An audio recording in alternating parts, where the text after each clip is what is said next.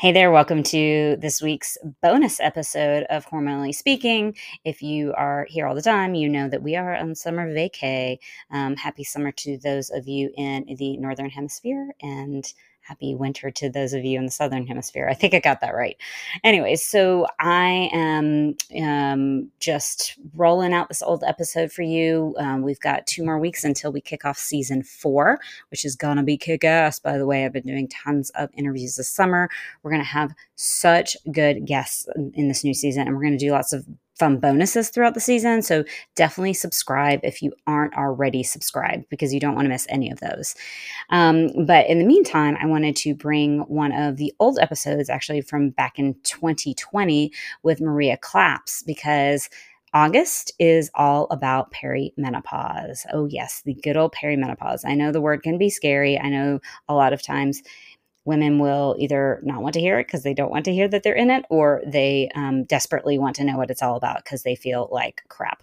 So in my perspective and what I've learned, really perimenopause is going to kick in post thirty-five, right? Because just naturally, biologically, our hormones start to shift at that point. Specifically, our progesterone starts to diminish. That doesn't mean that you can't have a normal period for like ten more years or even fifteen more years. There's some women that have normal periods until that year that they are, you know, end up going into menopause.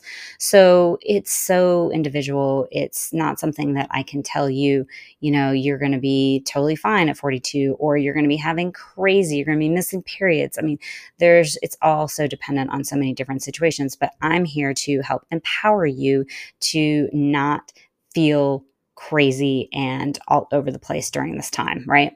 Because there's lots that you can still do to naturally support your progesterone production. Many of us are missing out on this even pre thirty-five now. That's why there's so many issues with, you know, P M S and P M D D and um, other Uh, female quote unquote disorders, because of, you know, this lowered progesterone and then that out of control estrogen. It's not estrogen's fault. Estrogen really, you know, can have a chance to get that crazy high when there's not enough progesterone. And also, I care almost more about how your estrogen is metabolizing. If you've listened to this podcast, you know that well. Um, that has so much to do with what your estrogen levels are like, and if you are getting that estrogen out of your body. Because when it stays in your body, that's when it causes the ruckus. That's when it causes the P M S. That's when it causes the heavy bleeding. That's when it causes the mood swings. All of those things, we really want to make sure that your estrogen is just metabolizing really well, and your liver's get working on it, and then it's moving out of your body, never to be seen again, right? So we're going to talk about all that kind of stuff today. It's not just, you know, of course, about your estrogen and progesterone. You need to be supporting your adrenals. And ladies, if you aren't already doing that, get on that now. First of all, after you go into menopause, that is when your adrenals take over for your sex hormone production. Yes, we still actually produce hormones after we go into menopause. It's all coming from your adrenals at that point. I mean, tiny, tiny, small amounts from your ovaries, but nothing that's going to, you know, really positively impact you in a big way. It's all about those adrenals. And so we really want to support those adrenals, adrenals early on. And you know what affects the adrenals the most is stress. So now is the time and the place to start shifting stress in your life, start uh, working with things differently, start setting those boundaries. You know, I can go off on tangents around all this, and I won't on you today, um, but we are going to get into a lot of this kind of information in this episode. And so you really understand not just what perimenopause is all about, but that transition into menopause, the way that you can really support your system. Maria, um, today's guest, is such a good uh, practitioner in, you know, talking about Um, she really teaches about the foods that work the best in perimenopause. She talks about the supplementation. She talks about the lifestyle factors. She talks about um, bioidentical hormone replacement therapy, and this is essential and key. And we're definitely going to be talking about this um, this month. I'm going to do a big blog post on that, so be sure to head to my website if you haven't been there lately. We've got lots of great informative um, posts up there on all kinds of things. This month, it's going to be all about perimenopause. I'm going to be talking about the importance of bioidentical hormone replacement therapy. Now, not every woman needs it, but I guarantee a lot of women need it, and it will help them tremendously, not just to get past these symptoms of perimenopause, but also to look at your long-term heart health, um, brain health, and your bone health, right? These are the three things that are going to take women down the most into our sixties, seventies, and eighties. Osteoporosis, Alzheimer's and dementia, and um, heart attacks. You know, a lot of people think of men having more heart attacks, but women actually have more heart disease. So this is a big thing to make sure that your hormones that are so protective, estrogen and progesterone, are so protective against these things, making sure that, you know, in your individualized case, of course, there are certainly cases out there where you cannot use hormone replacement therapy, but it's a lot less than what we've been told. All the newer research is telling us um, that, you know, in if you do it right, you work with the right doctor and understand how to test, how to follow those symptoms, how to, um, you know, change the um, type of hormone replacement therapy. So for some women, taking, you know, uh, progesterone orally is going to be your best bet because it's going to help with that sleep. For other women, it topically may be the way that it works. Um, I'm seeing this with several of my clients right now. So know that there are lots of options. Don't give up if you've tried it once and it didn't work for you. Just, I highly recommend working with someone that really, really understands how to um, take you through that process. So, okay, that's my tangent. There's lots um, that you're going to learn today on the episode. Before we dive in, I do want to let you know that we are doing a giveaway to kick off season four, which starts on August sixteenth. So it's going to be a big basket of all kinds of fun supplements, good supports for your hormones and your adrenals. We're going to have some fun menstrual cycle products in there and some other fun little things that I won't mention today. But, um, and also know you'll get a huge discount on um, a supplement order from Fullscript, which is, um, you know, we only have, they only have the very high quality practitioner only supplements on there. And so you're going to get a huge discount and save a ton of money if you win this um, giveaway. So all you have to do to enter is leave us a review on either Spotify or on iTunes. Even if it's just a five-star review, that is fantastic. If you can write some words, that's even better. Just screenshot it, email it to me, um, actually email it to my team at admin at christine garvin dot com so that we can make sure to keep track of that and um, all the entries. And then the winner will be announced on August fifteenth. So we so appreciate the reviews because, you know, that's what keeps us going here. You've heard me talk about it before. Also, if you haven't subscribed, I don't want you to miss a single episode of this new season. So go ahead and hit that subscribe button wherever you are, um, wherever you're listening to this. If you're driving, obviously pull over before you do that.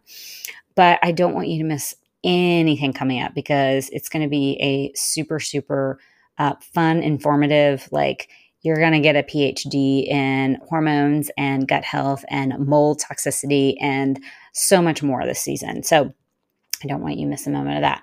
All right. I think that is it for today. We definitely have some other fun things coming up this month that I will share with you on next week's Um, bonus episode, which will also be on perimenopause.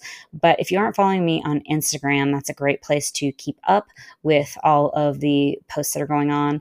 Um, or check out my website, christine garvin dot com. Sorry, I G is at Christine Garvin.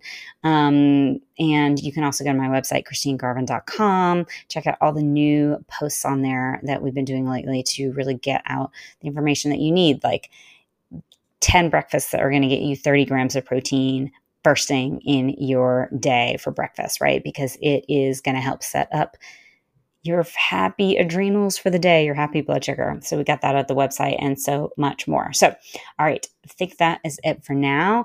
Hope that you are having a great week so far, and I will see you next time. Hey there, and welcome to Hormonally Speaking. I'm your host, Christine Garvin, a functional health coach. And each week I talk with an incredible guest expert on all things women's hormones. We're here to empower you to take back control of your body, your health, and your well-being, and to learn about the latest in research and solutions when it comes to getting your hormones happy. No part of this podcast should be construed as medical advice, and we always recommend working with a professional practitioner to figure out what's best for your body. Now let's dive in with today's guest. Hey everybody, welcome to Hormonally Speaking. I'm your host, Christine Garvin, and I'm really excited today to have my guest um, because it's on a particular subject that's of, uh, you know, real importance to me in my life right now. So I love talking about this, this arena, and it's really um, something I feel like uh, women don't understand that much, and that's both perimenopause and the transition to menopause. So we're going to dive into, you know, what all of those, uh, what that looks like, what those are about, what the differences are, how you know um, that you're in them. And the guest I have with me today is named Maria Claps, and she's a certified health coach, a functional diagnostic diagnostic nutrition practitioner, and she's mom to four grown boys. After receiving inadequate health care that did nothing to address her perimenopause problems, which I know a lot of women can relate to, Maria enrolled in the Institute for Integrative Nutrition in order to help herself. After that, she pursued several hormone-centric trainings, including Doctor Sarah Gottfried's Practitioner Hormone Training Program, the Functional Diagnostic, Diagnostic Nutrition Program, and she also has been mentored by hormone scholar and scientist Doctor Lindsay Berkson. Maria helps women all over the world as a perimenopause and menopause mentor via her Thrive Over forty-five program. She's a Dutch hormone test expert. Ooh, we're going to dive into some of that too. She also teaches health coaches and other wellness practitioners in a mentorship program called Midlife Hormone Mastery. Welcome, Maria. Hi, Christine. I'm really excited to be here. I'm so excited that you're here. So, you know, um, I, we kind of went back and forth a little bit uh, beforehand just with some of the questions. And really, I wanted to start from a place of, I think a lot of women don't understand what perimenopause is and how they know when they're in it, right? Because our kind of traditional allopathic approach doesn't really teach us much. So can you kind of walk us through that to start? Sure. So let's go back to geometry. Peri just means around, and or like as in perimeter. Perimenopause, around the time of menopause, and it's highly individual, but it can be two years prior to menopause. It can start, it can possibly start like up to ten years prior. Um, and really the way that we know that we're in it is um, we, there are some pretty profound shifts in the body. Now, the most obvious one is a change in the menstrual cycle, either decreasing or increasing frequency. Okay, that is the one that sends most women like, oh, I'm pregnant, or um, or what the heck is happening? Like getting a period once a month is plenty, but now it's happening twice a month. So frequent or or missing periods is usually the big wake-up call, like what the heck is going on? Yeah. Yeah. So what are some others? Because, you know, I, I, I feel like some women are like, okay, suddenly I'm just feeling more off, or I'm not sleeping as well, or, you know, so would you consider, you know, some of these other symptoms perimenopausal before even maybe the period shifts? Yes. Yes. So increasingly worse, or a P M S, or P M S that just kind of seems to appear out of nowhere.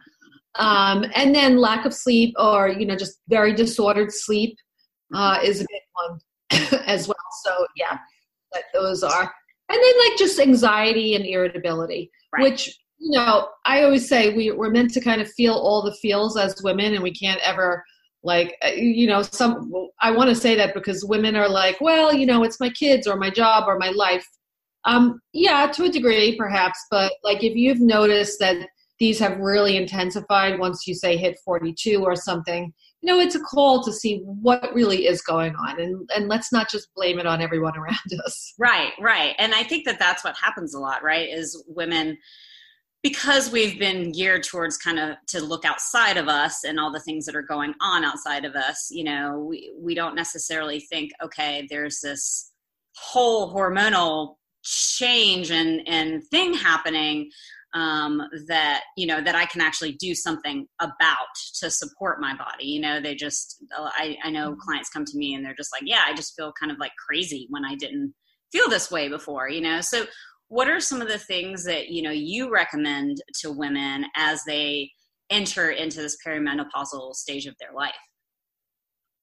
Well, um, okay. So I think this is going to come as a little bit of a surprise because it, because it's not like, um, something tangible, um, but it's really like education. And that is like really stop and think and become educated. That's what I had to do. Um, and like really truly realize what is going on in the body physiologically, mentally, emotionally, because it really is going to set the stage for the entire rest of your life. And I always say, you know, if we're lucky, we can live half of our lives, um, maybe forty percent, thirty percent, I don't know, but post-menopausal. And so really that's what is happening. You are, you know, it's kind of silly to say we're moving towards menopause. We literally from the day we're born, a baby is aging, a baby is moving toward, female baby is moving towards menopause. But like it really seems to present itself and, sh- and um, uh, really kind of almost exponentially we're moving towards menopause once we are obviously clearly in perimenopause. So you have to think about all that that entails. And, um, you know, it, that's, that's the, like just a big part of what I do is just educate women around that, let them know. And, and then part of that education, Christine, is okay, how do we eat? How do we move? Do we do it differently? Do we need tweaks? Um, what about hormone replacement therapy? Is that something that I want to consider? Most women make that make that decision uh, either through fear, misinformation, or inaction. Mm. And it is actually a decision in and of itself. But that's a big decision as well. So uh, um, just to really get educated about it. Right, right. And so do you feel like, um, you know, that it's a good idea for most women once they're starting to experience this to dive into getting, say, you know, hormone testing like the Dutch, or is it a better idea to kind of start with, okay, let me shift some of my, my food first, you know, do some particular maybe supplements to support the transition, look at sleep, those kinds of things. What is kind of your, your approach? Yeah. Uh, no, I say do a Dutch because uh, we can like, if you're, again, I'm just going to throw out forty-two, forty-three, but, which by the way, I have noticed after working with hundreds of clients. And again, I hate to put like specific numbers on things because, um, because we're all so different, but there, there's something about that forty-two to forty-three age that I just know that it, I've just seen there's some, some massive changes, um, on that journey from forty-two to forty-three at some place. But so it's Dutch test really empowers women. If it does nothing else, even if it's imperfect in its measurements, and all tests are imperfect, um, it really, really empowers women, especially when they have a practitioner who can spend a full hour explaining what this test means, explaining, um, you know, what they can do uh, nutritionally, um, you know, emotionally, exercise-wise. So yeah, I absolutely recommend the Dutch test. Yeah. And, uh, you know, if people, if you've been listening to this podcast, you've heard me talk about the, the Dutch test before and kind of in depth. But for those that haven't heard about that before, it's actually, you know, a dried urine analysis. And what's great about it compared to, say, your traditional blood tests is you get to see not only, you know, your, your estrogens, your three estrogens, your progesterone, your D H E A, your testosterone, you get to see how those metabolize, which can give us a lot of information, right? And then also our cortisol, which is such an important underlying component to our overall hormone health, which a lot of people don't necessarily understand. And, you know, I, um, at thirty, God, thirty-eight, I guess. I, I don't know when it started developing, but, you know, I um, I found out at thirty-nine that I had a relatively large fibroid. And, you know, and that to me now, with my knowledge now, I was like, okay, I really kind of started going probably through perimenopause a little bit early, you know, and, and just in terms of like progesterone starting to drop and that kind of thing, even though my cycle was still quote unquote normal. I mean, the fibroid threw that off, so it wasn't, you know, but if I had the, you know, if I had the knowledge then what I know now, especially with, about the Dutch test, I would have done that then, right? Because I just, I had no idea. And there was not a, re- a whole lot out there um, allopathically about, you know, what to do around fibroids other than they'll give you an estrogen, um, inhibitor, essentially drug or surgery, which is what I ended up having. And as those that follow this know, that didn't turn out so well for me. So, you know, definitely I highly recommend that women, when they start feeling off, yeah, to go ahead and do the Dutch test with a practitioner that knows what they're doing. Right. Yes, absolutely. Yeah. yeah. So, um, you know, what, what are some of the things that you tend to see maybe on the DUTCH test with in that age range, that forty-two to forty-three, since you've kind of seen that transition happen for women a lot in that age? A little bit of unsteadiness in adrenal health. Um, mm-hmm. Yeah. Mm-hmm. That, you know, and also another thing that I'm seeing is um, what look what's looking more and more like a B twelve deficiency. Mm, I, I see that a lot too. Yeah. The B twelve and the iron and the vitamin D, you know, I mean, those are, that doesn't show up on that test, um, the iron or the vitamin D, but I see that in a lot of clients when they get, get that taken. Yeah. So yeah. Do you know what, what's going on with that, with the B twelve? I like, I'm always trying to figure that out. yeah, it, it's uh, almost part and parcel due to low stomach acid. Okay. Mm-hmm. We, we need, um, We need stomach acid um, to help us absorb the B twelve that we eat from our wonderful grass-fed beef or, or our eggs. Yeah. And I can tell you that if you're over forty, you're you're deficient in stomach acid. Yeah. Yeah. yeah. So, I mean, if you're over twenty-five, you might be deficient in yeah. stomach acid. So, I'm really glad you brought that up, because I definitely have a hard time convincing some clients of the low stomach acid, you know, particularly obviously when they've, you know, had, excuse me, acid reflux, things like that, you know, and trying to explain mm-hmm. to them. But, you know, for me, interestingly enough, like I've been doing um, H C L supplementation and digestive enzyme supplementation for a while, but, you know, I just recently found out from a G I map that I have H. pylori. Ooh. Right? Yeah, we need to check that first. Yeah. Right. So that's another thing a lot of people don't realize, that, you know, having something like H. pylori is going to inhibit your stomach acid production, which is going to go and affect all these things like your B twelve, you know. It, yeah. it, you know, low stomach acid has very diverse, um, it doesn't like sound it, like it's so negative, but it has really diverse effects. In fact, I always tell my clients, because I do work with women primarily over, you know, between the ages of forty-five and sixty, mm-hmm. um, like strong stomach acid is one of your best anti-aging tools. Mm. Super important.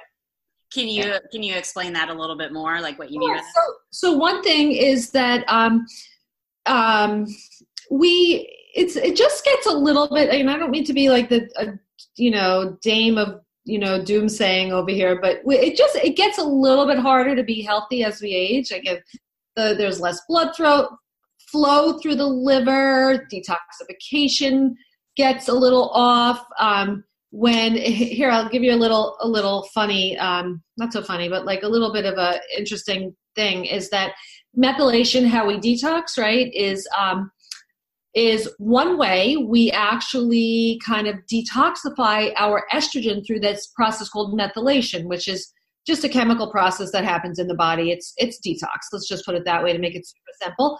But methylation actually goes off, goes wonky, is not as good when we're low in estrogen, which is what happens when we age. So it's very bidirectional. Mm-hmm. It's like we we need to methylate the estrogen, but yet we need estrogen to help us methylate. It's it's crazy. Right. So you know, a little bit of a wild goose chase here, but um, So, I, Christine, you, you asked me about stomach acid or... right, no, I love it. I love it. It's all connected, right? I got on a little bit of a tangent. No, I love I love tangents. Why it's important as we age, yeah. right? Yeah, yeah, exactly. Right. So, so also stomach acid, first um, line of defense against ingested pathogens, whether that's going to be like a little leftover parasite in your sushi. Don't everyone shoot me for saying that. Right. People just don't believe it. They're like, I'm in the United States. And it's like, it still happens. We're talking about, you know, funny. People think parasites are like uh, the provenance of third world countries. I'm like, no, they're everywhere. They, the- they don't just, yeah, they don't see the borders and say, oh, we're not going to go in there, you know? Exactly. Um, so um, first line of defense against ingested pathogens, um, less Uh, then clean food, mm-hmm. all right? So it's really sort of like um, helps our immune system. And again, these things, you know, our immune system, our methylation, um, our neurotransmitters, these things all kind of tend to drop with age. So, you know, the more we can do to preserve those physiological functions in the body and stomach acid is absolutely one of those is important. You know, let's just say that you um, you take a B vitamin complex. Well, the reason why we take that with food, right? We don't take all supplements with food. Some are good with food, some are not. Is because we need stomach acid to break that that capsule down to separate out those B vitamins and make them usable for the body. So, so many reasons. Yeah, yeah. I always, you know, try and explain um, to clients and, and people, kind of show them our digestive process and say, you know, stomach is the first place after it's gone through the esophagus. And this is really where, I mean, your digestion starts in your mouth, but really the big guns come out in your stomach with your stomach acid, right? And that's going to impact the whole rest of the process. Yeah. And how you digest and, and absorb nutrients and everything too. So I'm really glad that you brought that up, because that's, you know, I think a lot of people don't necessarily equate even digestion and their hormones, much less something like stomach acid and their hormones. You know, I think it's really important. Yeah. So it, this came up for me when we were talking about estrogen um, and, and H C L and um, liver. Um, so what do you tend to see when women do the Dutch test, like around forty-two, forty-three? Do you see that their estrogen has gone higher or lower, or is it kind of all over the place? So it's a really great question. So I love the Dutch test. Um, I've, I've done several hundred tests, again, on mostly on women over forty, because that's just who I kind of call in and work with. Mm-hmm. Um, I don't really feel like one measurement of estrogen taken on day twenty-one mm. is entirely valuable. Mm. Mm. Okay. Yeah, yeah. So, so, so whereas, and this is something that I feel is really lacking in the functional medicine world, and that is that we think that women are estrogen dominant, and I will be the first to say, yes, it's entirely possible to be estrogen dominant. It's a lot less common because really, um, or I should say, I shouldn't say it's a lot less common. Let, let's put it this way. Estrogen dominance in women over forty, and again, I use these numbers as a bit of a benchmark for, for conversation. Mm-hmm. This could happen younger as well. Mm-hmm. But really what it happens as, what what what its genesis, it's let's just say you end up in that luteal phase as estrogen dominant, mm-hmm. shown by a Dutch test, perhaps even shown by a blood test. What it is for midlife women is it started out as low estrogen around uh, right prior to ov- ovulation. So, so here's how this happens, and I think this is really poorly understood. So about day twelve or day thirteen, you're really supposed to have a very, very nice, robust peak of estrogen, mm-hmm. okay? And then that peak of estrogen actually signals uh, L H hormone, which signals um, which signals uh, ovulation, okay? And so um, if you don't ovulate, so so when you do ovulate, okay, that's when you're going to make that progesterone mm-hmm. through, through ovulation. So now if you didn't ovulate, right, what happens is your progesterone is super low mm-hmm. and your estrogen is higher. It's mm-hmm. not necessarily high. It's mm-hmm. higher than the progesterone. But if you are not ovulating, anovulation, that is indicative of low estrogen. Mm-hmm. So, right. Yeah. yeah. So, um, so again, I really feel I'm on a bit of a mission to kind of change how people see uh, this estrogen dominance as we age. Women think they have too much estrogen. It's typically not the case. It's not the case. So yeah. In that case, you would see, I know with Dutch, it's a little tough with the progesterone because it's, you know, the, essentially they're kind of working back from the metabolites. But do you tend to see then, um, in those cases, mostly does the progesterone show low on the Dutch and like the estrogen maybe kind of normal, but people think it's estrogen dominance because the estrogen's yeah. higher than the progesterone. Yes. Yeah. Yeah. Mm-hmm. So what, what about, um, you know, I, I find this is a fascinating thing because I think different people see it in different ways in terms of, say the estrogen is high, um, or even say that it is, uh, you know, more normal or on the higher range, but it's shunting down the four O H pathway, which, you know, for those that don't know, is considered the more uh, quote unquote cancerous pathway. And you want, um, you want your estrogen metabolized down more down the two O H pathway, which is more protective. So in that case, say the estrogen's maybe not that high, actually, you know, would you not want to do something like D I M? Or is D I M going to help because it's going to move things over to the two oh H? So, so no, you don't want to do D I M if your estrogen is showing up as low. Mm-hmm. Um, even if, you know, there are other things that can be done. Um, D I M is D I M is good, and I've seen it definitely change outcomes for people, which is fantastic. Yeah. Um, but no, what I would do instead, only because with D I M you're getting like a really super potent, um, kind of concentrated extract. I would do, I would just do broccoli sprouts. Yeah. Yeah. Yeah. Yeah. I know for me, you know, I definitely had, um, re- relatively high estrogen on my DUTCH, my recent DUTCH. And so that was helpful for me to do the D I M, but I know a lot of women will jump into D I M without, yeah, knowing, and it can cause more, more, yeah, pain than anything else. Yeah. Well, it, it, it can potentially lower estrogen, and, and, you know, we don't always want to lower estrogen. Right. Yeah. Right. What are some, are there other ways? I mean, I definitely, you know, the cruciferous vegetables is such a good thing, and the broccoli sprouts. Are there other ways to push into the two oh H? Yeah. Flax, Flax seeds. Yeah. Mm-hmm. So some like kind of phytoestrogens are, are good to help that process. Yeah. Mm-hmm. Yeah. So, um, what, what do you like for your phase two, um, metabolism? Like what to, to help support that? Sorry, liver detox, phase two liver detox. Oh, okay. Yeah. So, um, I like to make sure that, um, that women are getting some, like things like milk thistle can be good, dandelion. Like if you're, um, if you like to eat dandelion greens, they're incredibly nourishing for the liver. Mm-hmm. Um, they're, They're a bit of a hard sell. They're really bitter. I, I like bitter foods, but that I, I even struggle to like those. Yeah, um, yeah, yeah. You got to like sneak them in with other greens sometimes, right? Or, or just, yes. Or, or do tea. A tea. Yeah. Just do a tea. Because I find actually like a dandelion tea is is not super bitter. Right, right. That's it's true. Yeah. And then um, just like something like a castor oil pack. As well. Mm, I love castor oil packs. I'm like all the time.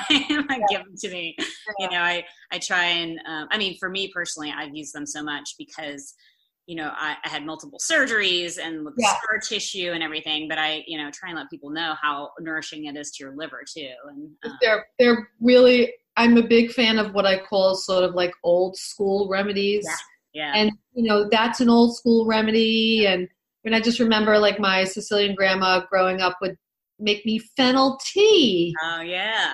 It's like that, that's an old school remedy. And then we've got like, you know, cod liver oil. How many of our moms are like, you got to take your cod liver oil. Like I love the old school remedies. Yeah.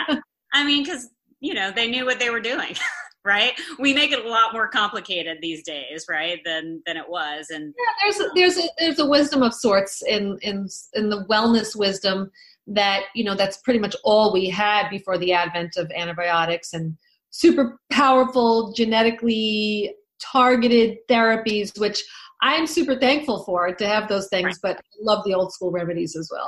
Absolutely. So. You know, I, I mean, I tell people all the time that especially um, what I went through where I had sepsis, like thank God antibiotics, like hardcore antibiotics existed, right? Or I would be dead. But in the post time, you know, it is me rebuilding the gut bacteria that, well, that yes, yeah, I, I totally agree with you. And I have to tell you, and I've, I've been listening to your story, mm-hmm. and I have to say that just about two weeks ago, mm-hmm. um, really out of the blue, seemingly, um, my husband got sepsis. Oh no. And did you guys find out, you didn't find out what it was from? Mm. No, no, no. Gotcha. hard hard to say for sure. Boy, do I sure as heck wish. But here's the story. And you talked about the antibiotics and how they can be harmful for the gut. But I have a story for you. Okay. I'm going to really share this. His sepsis traveled to his heart. He got endocarditis, which created a hole in one of the valves. So he actually just about a week ago had open heart surgery. Oh my God. That's- so here's what I want to say. Here's what I want to say. Take the damn antibiotics, everyone. Yeah. Because you know what? You can repair your gut. Yeah. You can, I mean, it's gonna it, it it's gonna damage your gut potentially, but you can repair your gut. Yeah. You can't easily repair a hole in a heart valve. No, absolutely. Yeah. So I get really frustrated with people in wellness that are like, well, you know, I saved a family member from having to take antibiotics and you can too. I'm like, you don't know that. Right. Absolutely. You and know? That's the thing. It's like, it, it's one thing to turn down antibiotics, you know, when you have a viral infection and your, your doctor's trying to give it to you, you know, and it's, it's another thing completely when, yeah, you're in a, it's a, it can be life or death situation. And definitely with sepsis, it's definitely a life or death situation. Life, life and death. And, and I have to tell you, I mean, I'll be honest with you, my twenty-one year old son, mm-hmm. I refuse antibiotics for him. Yeah. Yeah. I absolutely did. I mean, he's, he's twenty-one. He's actually never had antibiotics in his entire Whoa. life. I didn't yeah. know anybody like that existed. Uh, oh yeah. Yeah. Um, and, and the others have only had them like once or twice, but, um, so, I mean, I get it. I get that whole overreach, but just, just get like a little smarter about it. Yep. And like, let's not necessarily say, uh, well, you need to avoid it for your gut. So just, I mean, you and I have both been through that. So I think we have a little bit more of a yeah. kind of bigger understanding of the benefits of antibiotics. Yeah. How is he doing at this point? He's finally doing good. Oh, good. I know. It's, I, I mean, I actually just went through, my dad had to get a heart valve replaced. Emergency situation about a week ago um, because his lungs filled up with fluid, and they actually thought it was pneumonia at first, but it turns out this heart valve was just kind of flapping in the wind, you know, and they think because everything else was fine, they think um, it was some kind of virus at some point that uh, essentially targeted the heart valve and, and, and broke it down without his knowledge, you know? So, I mean, it's crazy. It's crazy how this stuff can come on. So thankful for modern medicine in those instances. Right. And then obviously with chronic long-term stuff, that's when we're very thankful for the wisdom of, you know, our elders and, and things that came before that can really support yeah, that healing. Yeah. yeah. Yeah. Well, so let's talk a little bit about the transition from perimenopause to menopause, because I know that this is, you know, something that um, a lot of women don't necessarily fully get, and that this is what you know very well. So tell us about that. Sure. So hormones are dropping. Okay. Um, so, so whereas we've always been taught the story that estrogen is fluctuating and progesterone is dropping, Um, yes, estrogen is fluctuating, but at a lower level. Mm. So, you know, like in your twenties and thirties, it was fluctuating up here due to the twenty-eight day cycle, you know, really low in the beginning. It spikes mid-cycle. Um, it spikes a little bit in the luteal phase. It drops. So we go this beautiful rhythm, right? But when you're in perimenopause, and let's just for just, again, to kind of put context to the situation, let's just say forties. For, you know, for most women, it's going to be forties. Um, you're you're still fluctuating, but it's at a lower level mm-hmm. most of the times. It really is. Um, and but progesterone, you know, drops. And I do say once progesterone drops, it's never coming back. It's never coming back. Not naturally, no matter, yeah. You know, no, no matter how much chase tree you do. Like I love chase tree. Chase tree was a super helpful herb to me when I was in the beginning phases of perimenopause, but I, I have seen clinically that women lose ovarian response to chase tree mm. with time. So I'm, I'm a big believer in herbal medicine. I love it. I just think that it too has its limitations. Um, D H E A is dropping. In fact, I believe D H E A even drops before progesterone. Yeah, um, I've kind of seen that too. Yeah. It's very interesting to me. Cortisol for a lot of women drops. The scientific literature says it's like one of the only hormones that increases with age, but I I have just seen in in my work that cortisol is dropping for a lot of women. It's just like a lack of vitality. Mm-hmm. So hormones are really starting to um, drop, and with that comes diverse consequences. Mm-hmm, mm-hmm. So with the cortisol dropping, you know, what what are some of the things that you recommend to support that particular area for women? Yeah, I mean, so um, getting light in the morning is the most amazing hack. It's um, we're so as as humans, we are so driven by by basically the sun, the cycles of the sun and the moon. Mm-hmm. Um, so just being out in sunlight, preferably within a half hour of waking. I mean, that's I wake at around six a.m. and it's, you know, not really light till seven thirty. So winter is always, I'm a bit cortisol and uh, challenged. Uh, but, you know, that's one of the most incredible, free, helpful things you can do. Um, supporting the adrenals. I, so herbal medicine is actually one place I really do love uh, to do adrenal support. Mm-hmm. Um, and then just um, another really super important thing is just eating for blood sugar balance. And, you know, sometimes, again, depending on your age and your level of estrogen left, you're eating for blood sugar balance at forty, where you had like, you know, quinoa and beans and sweet potatoes, or maybe you ate on a paleo template, a paleo template that was higher carbohydrate because you're having all the beautiful sweet potatoes and squashes. Once you're, say, maybe closer to fifty and you've got very little estrogen left, that eating for blood sugar balance may look completely different than even the healthy blood sugar balance of, say, your early forties, because when you have no estrogen or when you have low estrogen, you you process, the body processes and manages and uses glucose, aka carbohydrates, completely differently. So it took me a while to figure that out. Like, for instance, I'm and this is a little bit sad, but I actually don't miss it as much as I thought. And I'm not, I'm not, you know, I'm not saying, oh, this food is bad by any means, but I don't eat sweet potatoes anymore.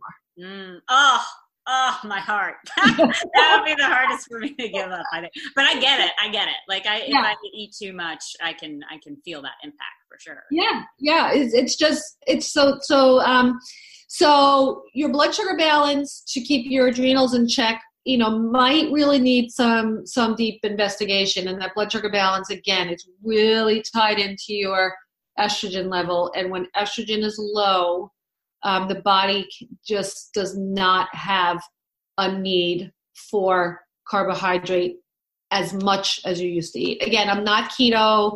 Um, I am low carb, but you know, that's open to interpretation in terms of like, what is low carb? Is it under one hundred? Is it under, under fifty? Um, yeah. yeah. So. I think I'm, I'm really glad you brought up that up because I think, yeah, I mean, I get it. It's not easy, right? A lot of women will work towards figuring out what's best for their body. And they're like, okay, I found it. And then suddenly it's not working anymore. And they're like, but I worked so hard to figure out what's best for my body. And it's just, you know, an acceptance around our bodies are changing. And so how we feed them is going to have to change, particularly through this process. And then probably, I guess, once you're in menopause, you know, it's probably pretty steady of what works for you after that. Once you most, yeah, that's a good point. For the most part, it is. Yeah. Mm-hmm. Yeah. So let's talk a little bit about what you feel like about, you know, hormone replacement therapy, um, and in terms of, is that something that women should kind of look into during perimenopause? Should they, you know, wait until they're kind of going into menopause? What are your thoughts? Yeah, I'm a huge fan of hormone replacement therapy. Um, I think that there's just a tremendous amount of fear and misinformation and inaction around it. You do not have to wait until you until you're in menopause, but you can, mm-hmm. right? You can. Um, and yeah, I, I think it's, um, we, we've been sold kind of the fear narrative by the Women's Health Initiative, which was ended prematurely in two thousand two. Um, but, you know, upon reanalysis, it, it has actually been found that, um, that, that the estrogen that they use, which is not the best estrogen, yeah. actually still has benefits. So even the crappy synthetic estrogen still has benefits. Yeah. It, so it was the, the progestin um, that was um, the issue. Really the issue. Yeah. And it's so frustrating, right? Because so many doctors still don't understand the difference between progestins and progesterone, right? They call progestin progesterone. And so, so many women will hear about bioidentical progesterone and think, oh, this is the thing that causes cancer, right? Correct. Yeah. So what, what do you tend to see that women, you know, need first on the whole with, with H R T? Is it the estrogen, progesterone combination? Yeah. Yeah. Yeah. It's estrogen really is the most kind of important thing to get evaluated and dialed in. And this is, this is, it's so funny. I get called out on this on occasion, which is, I talk about estrogen a lot. Mm-hmm. Right? I talk about estrogen that we make. I talk about estrogen that we can take. And when our, women are like, um, you know, well, why don't you talk about progesterone or what about progesterone? I'm like, oh, it's super important. There's no doubt about that. We absolutely need it. But I feel like there are so many people that are promoting progesterone in and of itself. And to me, that's so um, misinformed and stopping short of the equation. And that's because, again, again, I'm never one to put down someone's experience. If you tell me progesterone's working for you, fantastic. Yeah. That's amazing. I think I happen to know that at some point it's going to stop working for you because you need receptors. Uh, you create receptors for progesterone uh, based on your estrogen level. Mm. So, so, you know, more power to you if it works. But you know what? Progesterone, it, it has its downside. I mean, estrogen does too. You take too much progesterone, you're going to actually throw your digestion off, or, or not one hundred percent, because nothing's one hundred percent in medicine. But, you know, you're going to you're gonna kind of disrupt and soften and kind of make that lower esophageal sphincter lazy. Oh, um, interesting. I've and, never heard about that before. Oh, yeah. Okay. Oh, yeah. Yeah. Um, so, again, progesterone, wonderful. But I what I love to educate on is that, like, let's get that estrogen dialed in. Let's mm-hmm. understand what that estrogen can do for you. Mm, interesting. That, yeah. Thank you for bringing that up because I hadn't heard that before. Do you um, tend to, and I, you know, I'm sure it's different for different women, but do you like the um, uh, for women to do more oral? I, is there oral um, estrogen, or is that all? Um, there is cream. Okay, and, uh, the cream no, you can get on your own, right? But oral, you have to get. Oh, okay. Technically, no.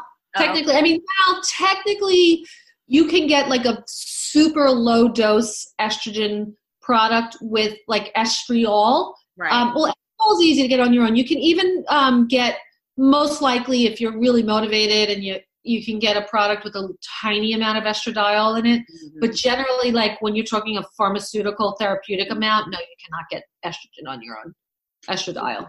So you have to find really an integrative doctor or a doctor that's kind of at least open to, to the stuff to, to work with. Yeah.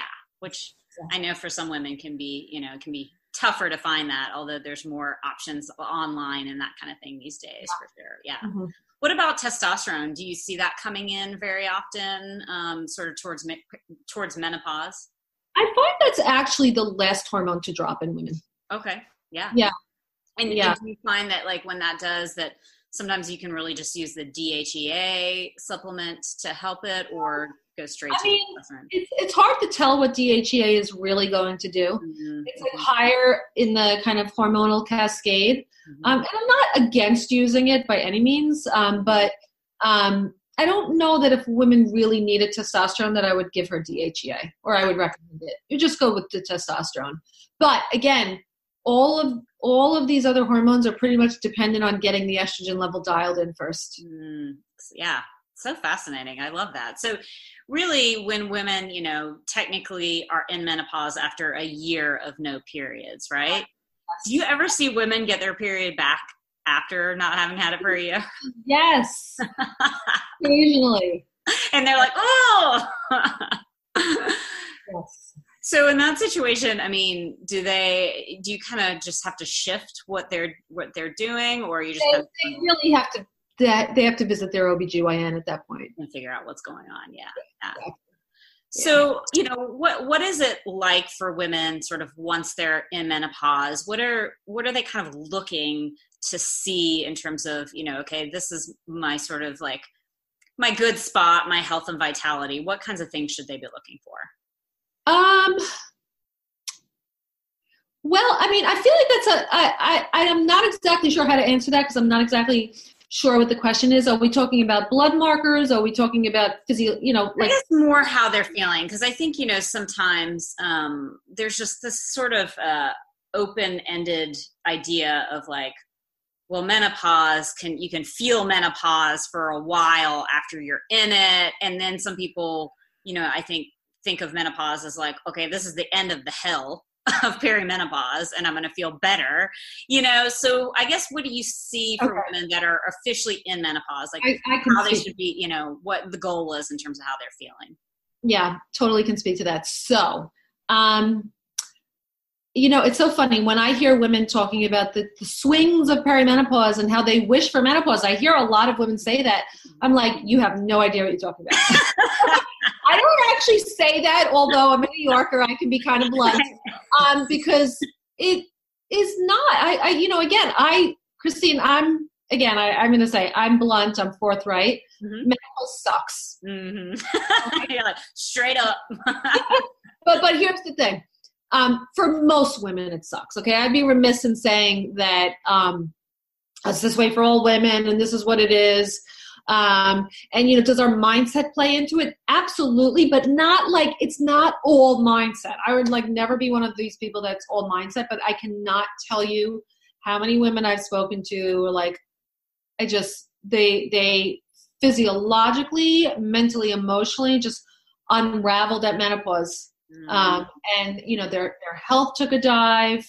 Um, their emotions take a dive. Like women tend to, so here's, here's, I'll tell you something common with menopausal women, a little bit depressed, if not depressed, just kind of low mood, low motivation, um, and crave a lot of sugar and carbohydrates. Well, there's several reasons for that. But one of the main things, again, that people don't understand, um, that most people don't understand is that like when your estrogen is low, which is, is what it is in menopause, it's going to be low. Um, it drags down your serotonin. So low serotonin is like low motivation, low happiness, low mood, low zest for life. And it's really because of your low estrogen. Now, could it be life circumstances? Absolutely. Right. Um, but your low estrogen plays a big part into that. Mm-hmm. So that's one thing. Mm-hmm. So that's, so, so that those cravings and that, um, which are again, highly helped by getting enough protein, something that most midlife women don't get enough of. Yep. Um, even if you think you're getting enough, again, just my experience with women is, they think that fifty grams a day is enough, and it's just not enough for most women. Mm-hmm. Um, so getting enough protein can ex- very much help that, but it sometimes you need that estrogen, you need that hormone replacement therapy to really help with the mood and, you know, just to bring that mood and motivation to stay in the game for, for long term. Right. And yeah. Do you find that women that start doing um, H R T, you know, particularly with estrogen during perimenopause, the transition to menopause is a little bit easier? Yes. Yeah. Yeah. I think yeah. that's a, a two thumbs up for getting on top of that, you know, before.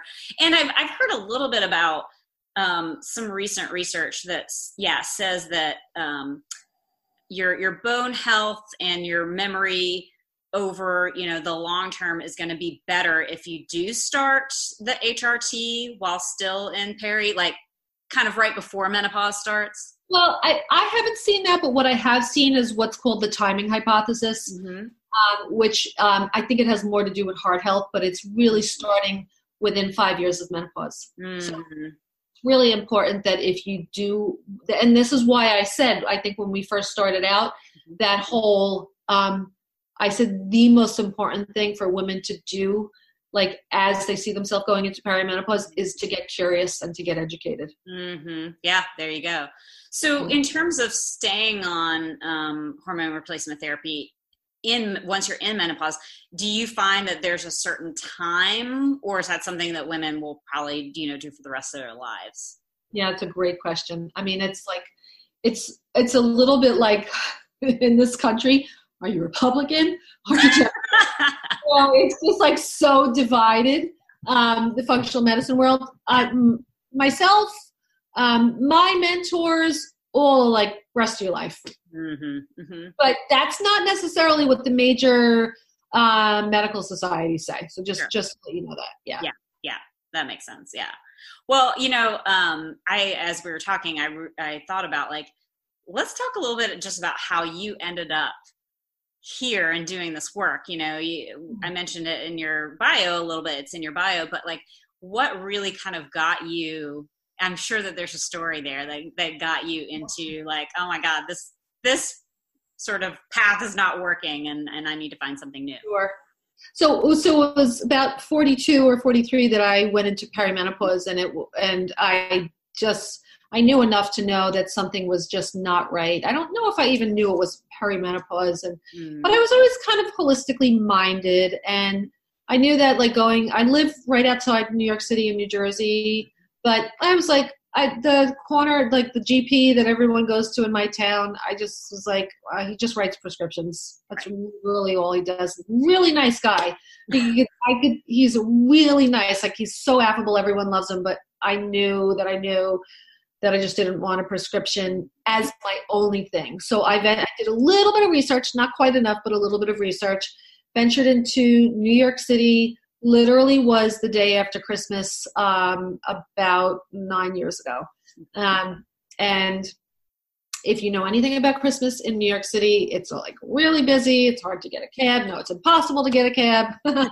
um, and I just, I, I went up to his office, and again, this was a medical doctor who ran an integrative medical center.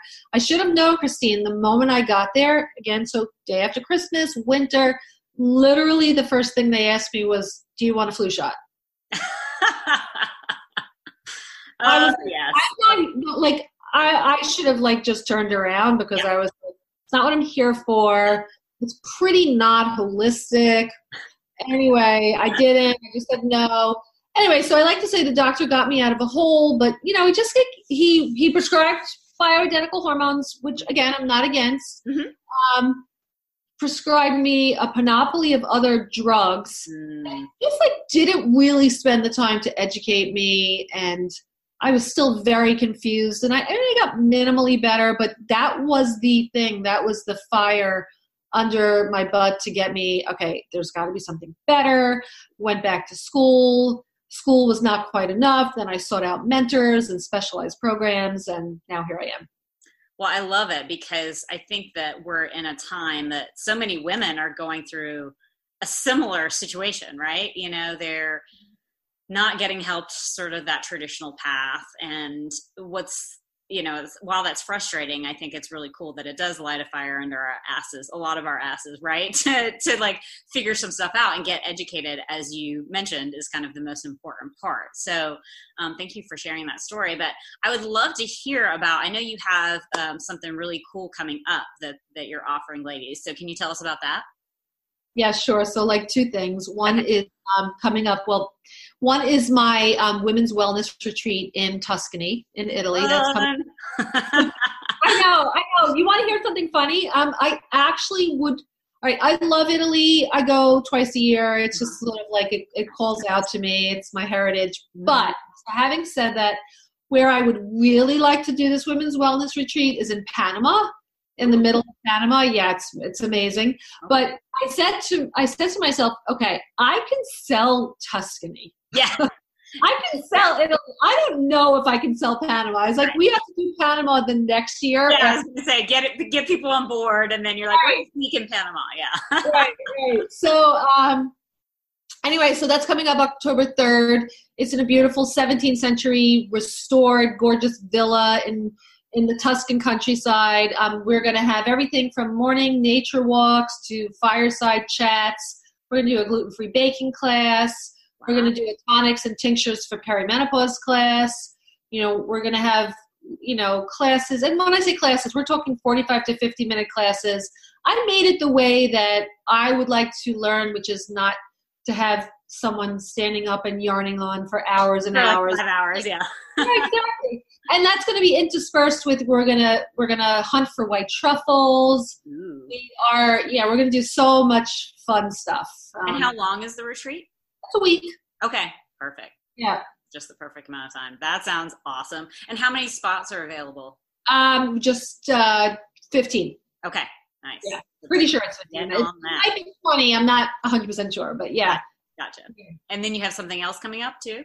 Well, so the other thing that I have, have coming up is my Midlife Hormone Mastery, and that's for wellness practitioners. And that, that should be coming out in about a month. And again, that is just really, that's informed by my almost ten-year journey of going from perimenopause to menopause. And it's got everything in there from vaginal health and how the vagina changes in menopause to hormone replacement therapy. How do you walk your clients through making a decision? How do you make that decision yourself?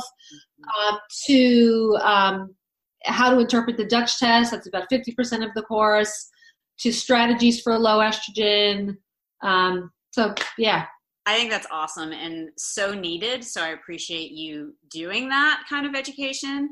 you know, because yeah, it's been this kind of this whole aspect of life has been this like myth, right? Or just this, this, we don't know what it's all about. It's a mystery. Yeah. Yeah. And really kind of understanding all of these different aspects of what is happening is just so important, and so important for practitioners to, to yeah. know that kind of stuff too. So thank you for doing that. So how can people contact you? So um, they can email me at hello at maria claps dot com, and it's one P, C L A P S. And then your website is? Just my name, so it's maria claps dot com. Yeah. And that'll all be in the show's notes too, so people can just click on that nice and easily. So thank awesome. you, Maria, so much for being here with me today. It's been a really amazing oh, conversation. Thank you so much. I really appreciate the opportunity. Yeah, it's so great. All right, you guys, um, check out Maria's website and get on top of signing up for that amazing retreat. I'm like, can I make that happen myself? Um, and we will see you next time, next week, with another great guest expert. Bye.